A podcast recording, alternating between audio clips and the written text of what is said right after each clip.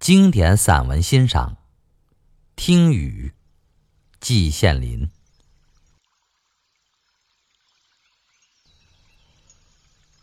从一大早就下起雨来。下雨本来不是什么稀罕事儿，但这是春雨。俗话说：“春雨贵似油”，而且又在罕见的大旱之中。其珍贵就可想而知了。润物细无声，春雨本来是声音极小极小的，小到了无的程度。但是，我现在坐在隔成了一间小房子的阳台上，顶上有块大铁皮，楼上滴下来的盐溜就打在这铁皮上，打出声音来。于是。就不细无声了。按理说，我坐在那里，同一种死文字拼命，本来应该需要极静极静的环境，极静极静的心情，才能安下心来进入角色，来解读这天书般的玩意儿。这种雨敲铁皮的声音，应该是极为讨厌的，势必欲去之而后快的。然而，事实却正相反。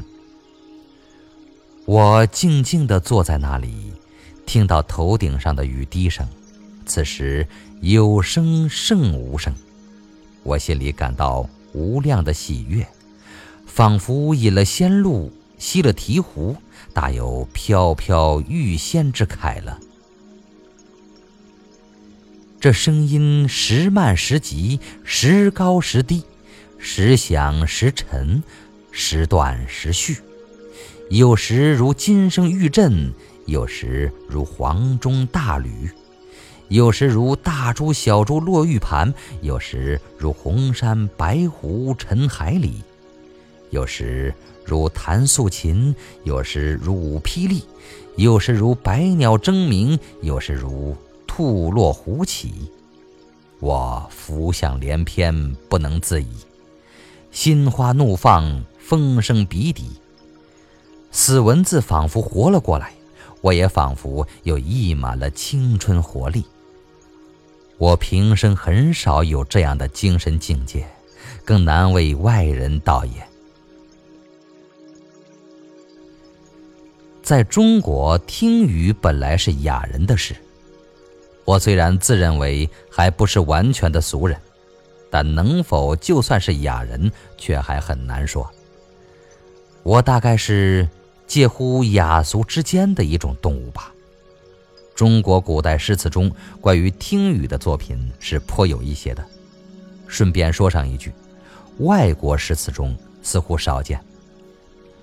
我的朋友张用回忆表弟的诗中有“频梦春池天秀句，每闻夜雨”。一连床，是颇有一点诗意的。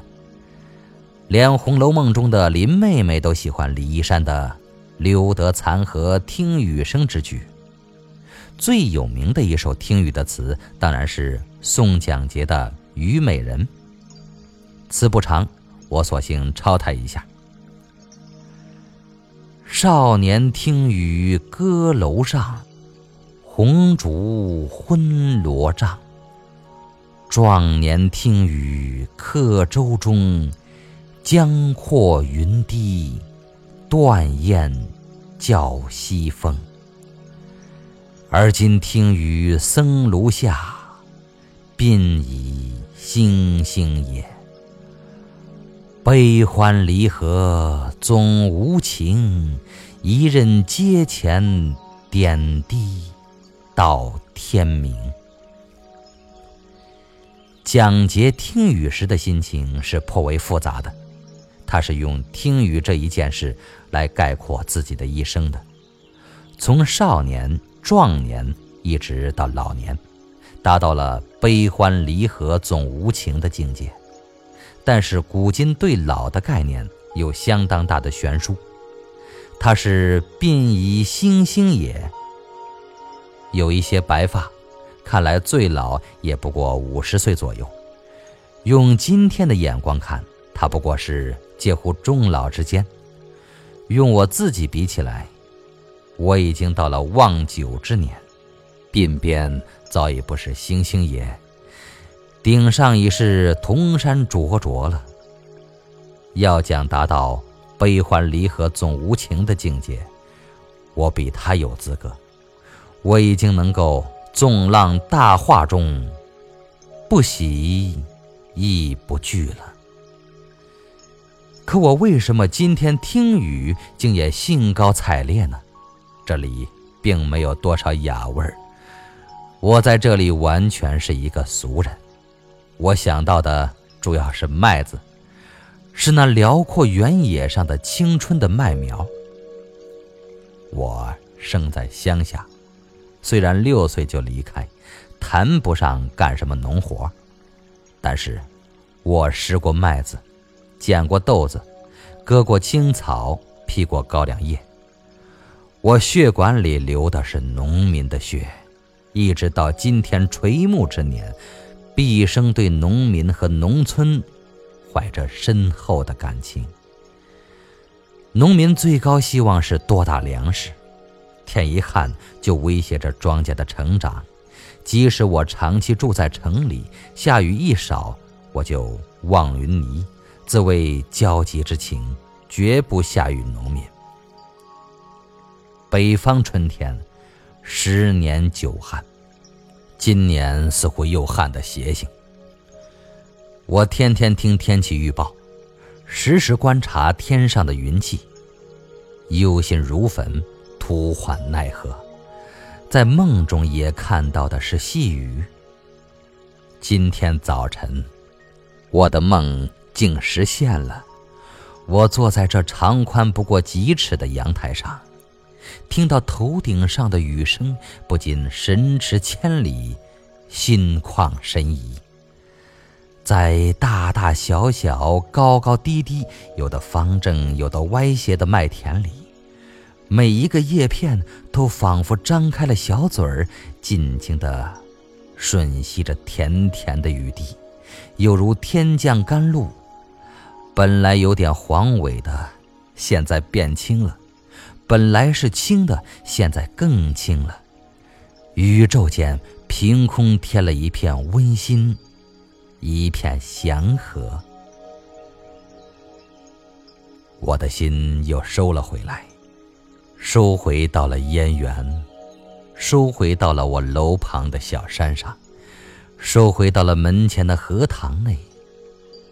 我最爱的二月兰正在开着花，它们拼命地从泥土中挣扎出来，顶住了干旱，无可奈何地开出了红色的、白色的小花，颜色如故，而鲜亮无踪，看了给人以孤苦伶仃的感觉。在荷塘中，冬眠刚醒的荷花正准备力量向水面冲击。水当然是不缺的，但是细雨滴在水面上，化成了一个个的小圆圈，方是方生，方生方是。这本来是人类中的诗人所欣赏的东西，小荷花看了也高兴起来。劲头更大了，肯定会很快的钻出水面。我的心又收进了一层，收到了这个阳台上，收到了自己的腔子里，头顶上叮当如故，我的心情一跃有加。但我时时担心，它会突然停下来。我潜心默祷，祝愿。雨声长久响下去，响下去，永远也不停。